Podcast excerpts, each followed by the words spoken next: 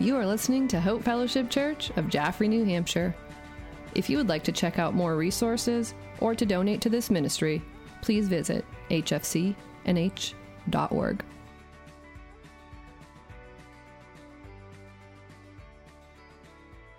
Hebrews 10, verse 4. If you want to skip a few of the beginning verses that we looked at last week, verse 4. Going to just read a short section here, and we're going to be reflecting on a variety of passages from Hebrews 10 today. Beginning in Hebrews 10, verse 4, it says, For it is impossible. I love that word. For it's impossible. It mentions that throughout Hebrews many times. It's impossible for the blood of bulls and goats to take away sins. And verse 5 this is kind of our key phrase for today. Consequently, when Christ came into the world he said these things as a quote from Psalm 40 Sacrifices and offerings you have not desired, but a body have you prepared for me. In burnt offerings and sin offerings, you've taken no pleasure in those things. Verse 7 Then I said, Behold, I, Jesus, have come to do your will, O God, as it is written of me in the scroll of the book. You skip down with me to verse 10, and I'll look at verse 10 kind of as a, as a backdrop for what we're talking through here today on Palm Sunday. Verse 10 says, And by that will, that will that he spoke of earlier, having come to do your will, and by that will we have been sanctified through the offering of the body of Jesus Christ once and for all. Verse 11 says, And every priest stands daily at the service, offering repeatedly the same sacrifices, which can never take away sins. Verse 12 says, But when Christ had offered for all time a single sacrifice for sins, he sat down at the right hand of God waiting from that time until his enemies should be made a footstool for his feet. Verse 14 For by a single offering, a single offering, he has perfected for all time those who are being sanctified.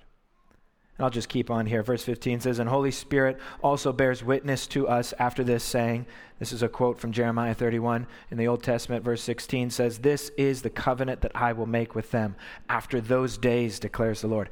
I will put my laws on their hearts and write them on their minds. And he adds, I will remember their sins no more, their lawless deeds no more. Verse 18, Where there is a forgiveness of these, there is no longer any offering for sins. Therefore, brothers, since we have confidence, to enter the holy places by the blood of Jesus, by the new and living way that he has opened for us through the curtain that is through his flesh. So today marks the beginning of Holy Week, this Palm Sunday, a remembrance that we come today celebrating that Christ has entered the world and Christ has entered Jerusalem and he has come to save the world. I think Josh even touched on it earlier and and it's the idea of, of Christ coming into the world. What has he come to do? What is that what is it that Christ has accomplished on the cross? That's much of what we've been looking at throughout these last several months in the book of Hebrews. If you're new or joining us just this, for this morning, we've been walking through the book of Hebrews. Um, and this week we're on chapter 10. Next, on Friday, we'll be finishing chapter 10. On Sunday, we're going to be looking at chapters 11 and 12 on Easter. But when Christ came into the world, we looked at that in verse 5. It said, consequently, when Christ came into the world. We celebrate the coming of Christ into the world at Christmas. The Advent season prepares us for Christ's coming. Here, Palm Sunday is almost a mini Advent. It's a mini time waiting for the arrival of Jesus to the cross. But here, as we've been waiting for the arrival, the official finality of what Christ has come to do we see him coming into the world, and he says, Behold, I have come to do your will, O God the Father. And in John 17, or I believe it's Luke 22, I think he says, Father, remember in the Garden of Gethsemane, Father, take this cup from me, if you are willing, yet not my will, but yours be done. So why did Jesus come into the world? The world, why did he come to save the world? For God so loved the world that he gave his only begotten son. In that passage, it even says that, that, that the world might be saved through him. Verse 19 of the passage John, uh, Josh read earlier. For this is the judgment that the light has come into the world. The light has come into the world. John chapter 1, verse 9 the true light which gives light to everyone was coming into the world. John 12, Verse 46 For I have come into the world as light, Jesus says, so that whoever believes in me may not remain in darkness. And if anyone hears my words and does not keep them, I do not judge him, for I did not come to judge the world, but to save the world. John 12, 46 through 47. John 18, then Pilate said to him, So you're a king? Jesus answered, You say that I am a king. For this purpose I was born, and for this purpose I have come into the world to bear witness to the truth. Everyone who is of the truth listens to my voice.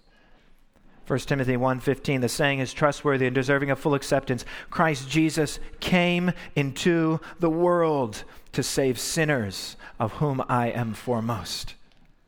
And Galatians 4 4 says, And when the fullness of time had come, when the time was ripe, when God's plan had begun to unfold and the time was right, when the time had come, God sent forth his Son born of a woman, born under the law, to redeem those who were under the law, so that we might receive the adoption as sons. This is why Jesus came into the world. Did you pick up on that phrase that I so laboriously slowed down through every single time I read it? Uh, he came into the world. Christ came to save the world.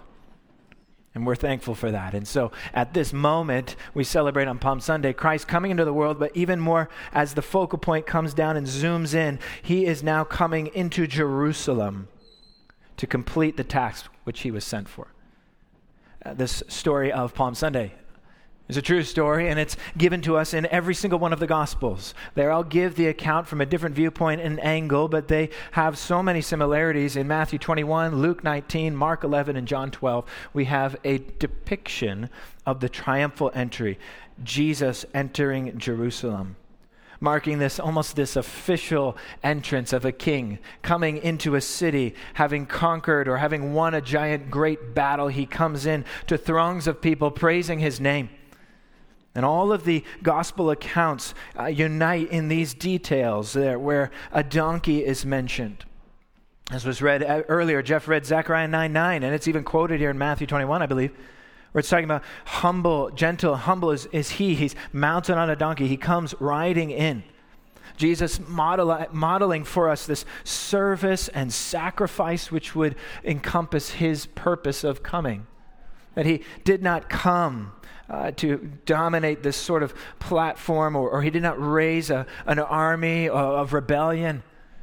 He, in a very different manner, in a very different way, models service and sacrifices, uh, sacrifice humility and gentleness over this dominance and pride and adulation.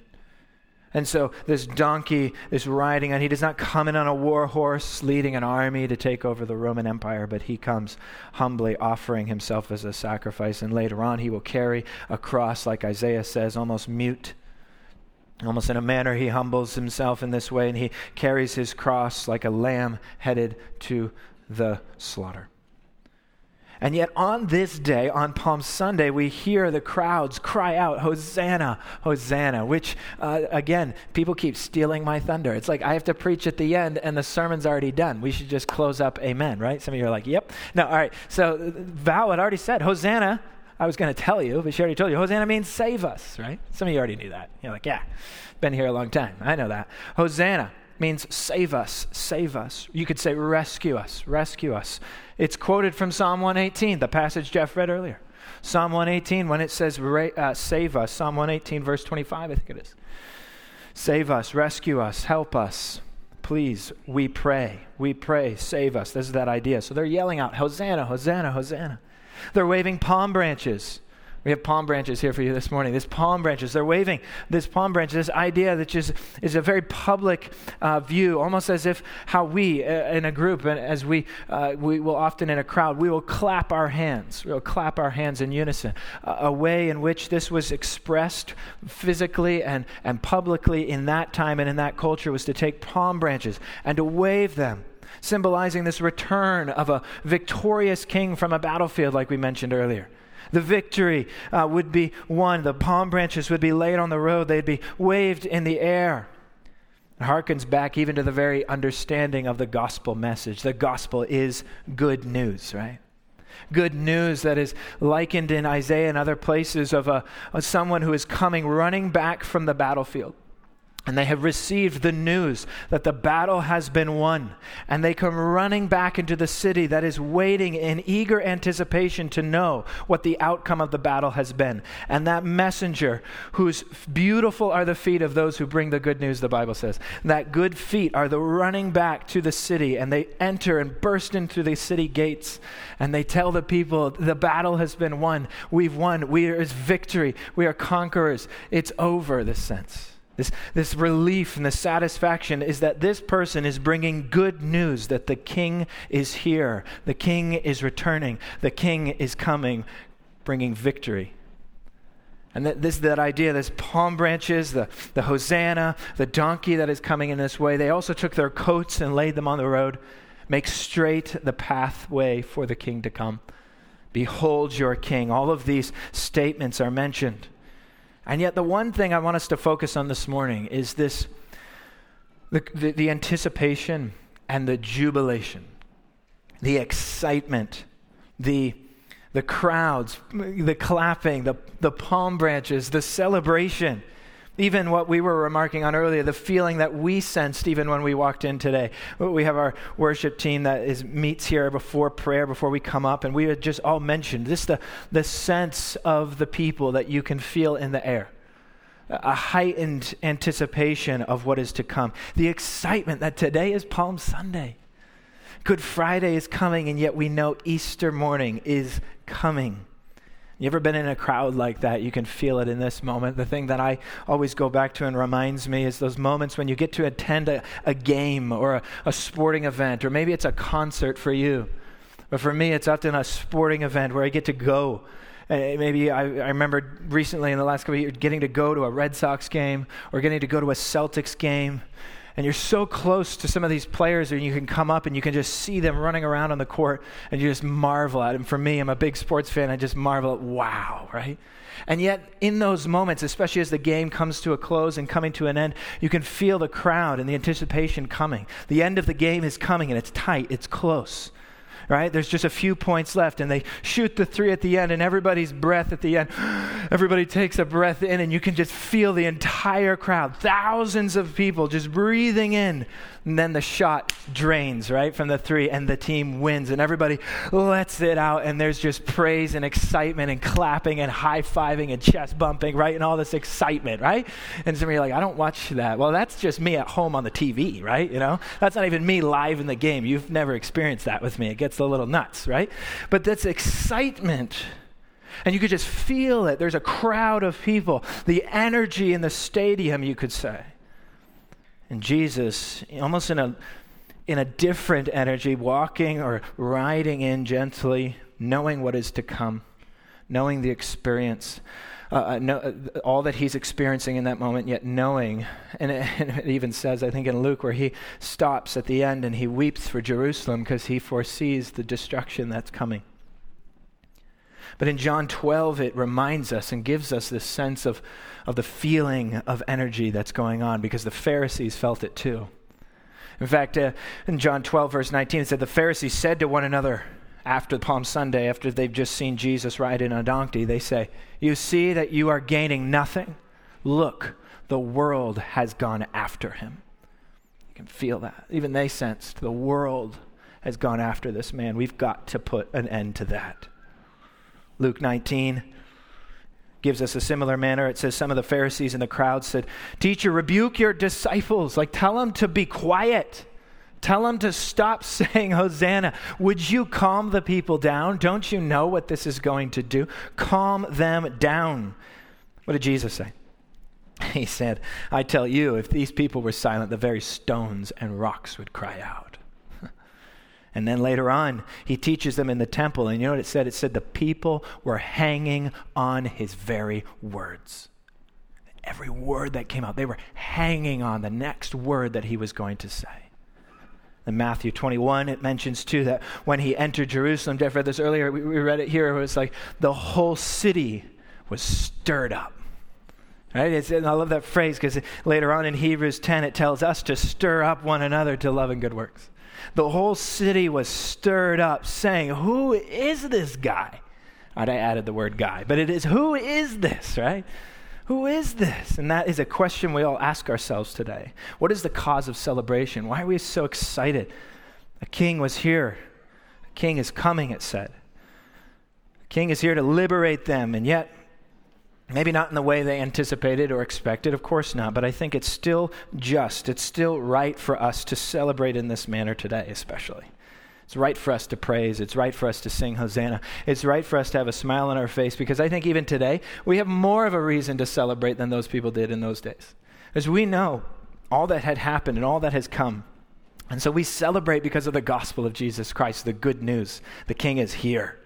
And Hebrews tells us this. Really, the entire book of Hebrews has been telling us and explaining to us and unpacking the nuts and bolts of the atonement and salvation.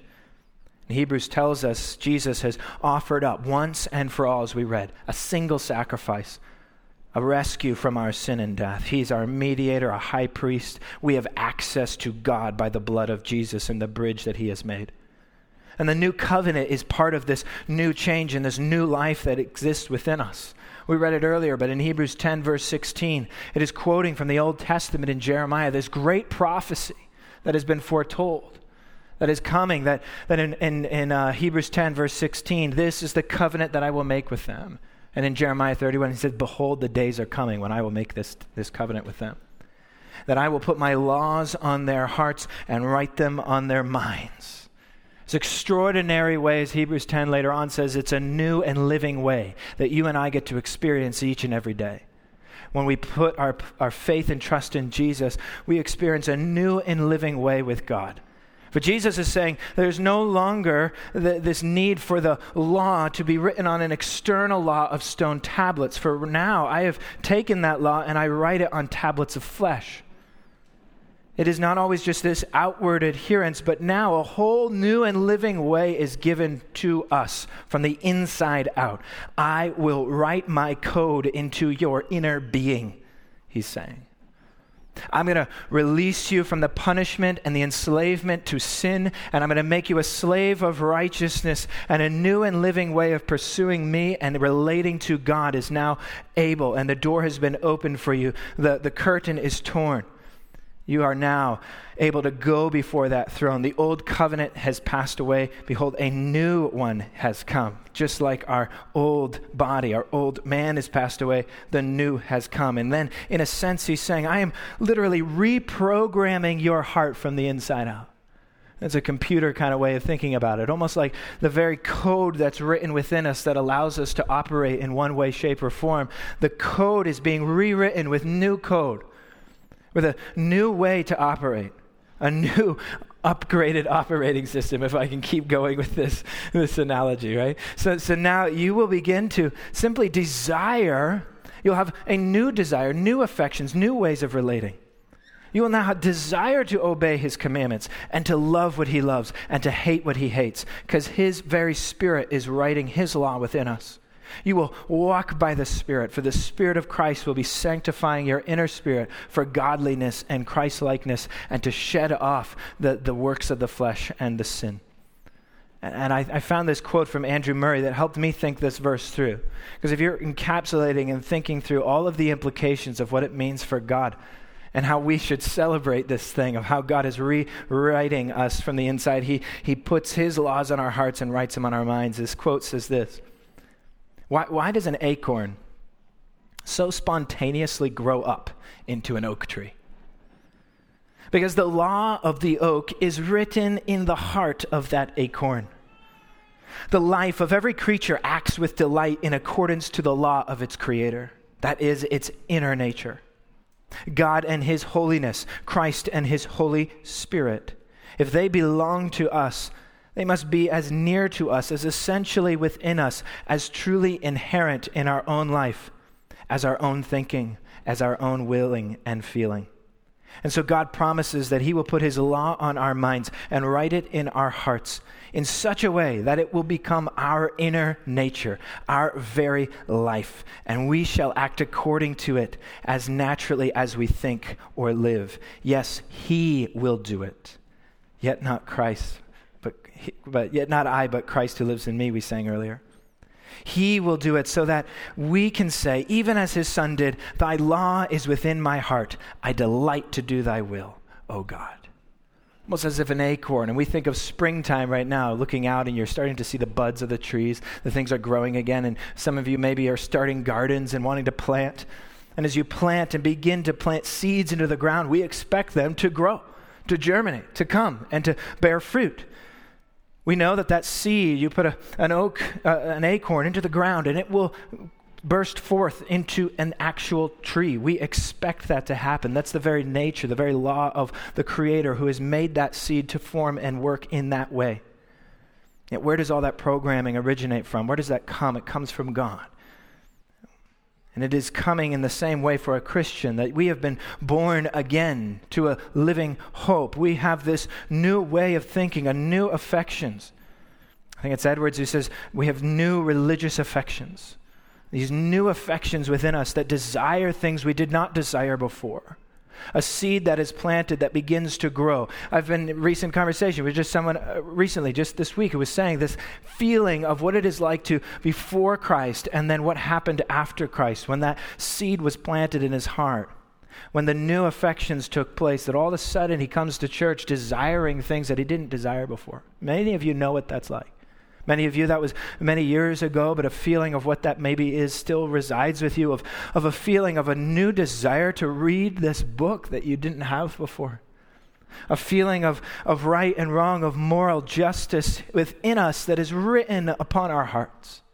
Where we don't go to a stone tablet and reflect our actions, but rather that stone tablet is now written within us. The Spirit of Christ lives within us. It redoes all the, the hard wiring the new covenant within us to allow us to grow. Suddenly, church before was a little boring. You struggled staying awake. These preachers that go on a long time, right? And now all of a sudden you keep, you're hanging on every word. You can't wait to hear the next passage and read the next scripture, and you're hungry for things you weren't hungry before. You hunger and thirst after righteousness in ways that you never did before. There is a newness to your life, there is a new creation forming within you. There's a seed of the gospel that's been planted in the soil of your heart that is growing, that the power of the Holy Spirit lives within you, and now strengthens that seed to grow into maturity throughout your entire lifetime until Jesus returns. That's the process of sanctification and the power of the Holy Spirit and what it means to be a Christian day in and day out. To trust and yield to the power of the Spirit more than the power of the flesh. For that power has been broken and you are set free to now pursue and rejoice and celebrate for the goodness of God. And so that is this picture of now stirring each other up. That's why you come on Sunday not to get that thing again. That's been done within you, that's been planted, but you come on Sunday because the Bible tells us to stir one another up. In Hebrews 10, let us hold fast to our confession of hope. Verse 24, and let us consider how to stir up one another to love and good works, not neglecting to meet together as the habit is some, but encouraging one another. So we come together and we encourage each other in these things. And then what I want to do here, guys, we kind of close in these last 10, 15 minutes is I want us to look just briefly at a few verses that highlight the, the power of celebrating the gospel in our lives, that highlight the power of celebrating what we have experienced and what we have, and then to really praise God and say Hosanna because of it. And so some of the verses we looked at earlier, one was in Psalm 118, verse 24. You can look at these with me if you'd like. Uh, but in Psalm 118, verse 24 and 25, Jeff read this earlier. This is kind of one of the quintessential Palm Sunday passages. Because verse 25 in a moment is the passage they were quoting when Jesus entered Jerusalem and he said, Hosanna, Hosanna. But in verse 24, it's a verse that some of you probably didn't even know was here, but you quoted if I asked you if I started, This is the day, many of you could say it. This is the day the Lord has made. Let us rejoice and be glad in it, right? Many of you say that. It's so, it even comes out even in our prayers, it comes out among us. And it, I just love this voice uh, that is given to us from this passage, the voice of, of saying, This is the day that the Lord has made. This is a reason for praising God. It's a reason for lifting up praise to Him. Sometimes we have part of our daily rhythms of a Christian life, which is to pray. But I think it is so vital and so important to have in that same daily rhythm a, a, a, a place for praise. To praise Him for the simplicity, the fact that you woke up this morning. To give Him honor and glory because this is the day that He has made let us rejoice and be glad in it. praising him for these things. In Psalm 145, it also says, I exalt you, O my God, O my King, bless your name. We bless God. I will praise your name forever. Spurgeon says this Should we omit praise any more than we admit prayer? And should not praise come daily as many times in a day as prayer might do? To fail in praise is unjustifiable as it would be to fail in prayer. We talk to God, we pray to Him, and yet we also praise Him. Just like we've done this morning, we sing out we fill our lungs with prayer and some of, uh, with prayer and with praise. It's almost like a filling of our lungs where we breathe in in prayer and we breathe out in praise. We breathe in and we breathe out. This feeling of prayer and praise that go hand in hand. So vital, so important. Praising Him for the very day that He has given us. The next verse is verse 25. Save us, we pray, O Lord. O Lord, we pray, give us success. That word save us is Hoshiana or Hosanna, is what is transliterated there in the, in the New Testament. Of word we say, Hosanna. Save us, save us. What a beautiful cry of humble dependence and faithful invitation to save us today. Save us today. So many of us think maybe that we rely on other things in our lives or we save ourselves. And so many of you maybe have lived in that place where you're seeking to save yourself over and over. I'm my own Savior. And then you've come to that place in your life where you recognize it's not about you, it's not about you saving yourself, it's about Jesus and what He's done for you. And you cry out in that word, Hosanna, save us, we pray. And He answers that cry and He answers that call. He comes into your life, He rewires and re- um, He rewires your life and he gives you new affections for him. we cry out for salvation, he comes running. He enters the world, he comes into Jerusalem, and in like manner, he may enter your heart. And that's this next verse that encourages us to pick up our heads and look to Jesus. I want you to look over at Psalm 24. We're almost done here in Psalm 24. It just gives us a reminder of some of these passages that encourage us to look to Jesus, encourage us to praise the great Creator and our Savior. It says in Psalm 24, we have just cried out for help. He say, Hosanna, help us, help us, save us, save us. Verse 7, lift up your heads. This is Psalm 24, verse 7.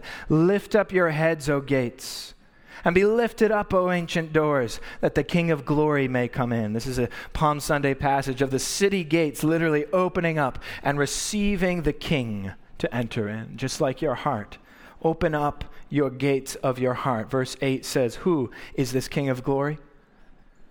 The Lord strong and mighty, the Lord mighty in battle. Then it says it again. Verse 9 Lift up your heads, O gates, and lift them up, O ancient doors, that the King of glory may come in. Who is this King of glory? The Lord of hosts. He is the King of glory. I think so many times in my life I've needed that phrase, and maybe it was I can just picture those moments that I have with my dear children when they're crying, and when, especially my, my daughter Taylor, when something has just gone terribly wrong, right? Meaning she didn't get her way in one little small instant, right? But everything has gone, she just buries her head in her hands, right? And then you go over, try to console her and shake her, and she won't take her hands off of her face, right? Bury her head, and it's almost as if lift up your head, child. L- look up my dad, you know, chin up, kid, right? You know, you ever heard that one? Chin up, right? That's this picture of lifting up our heads and look to see because your king is coming to rescue you. Hosanna, save us. Yes, lift up your head. Look to Jesus. He's coming to save you.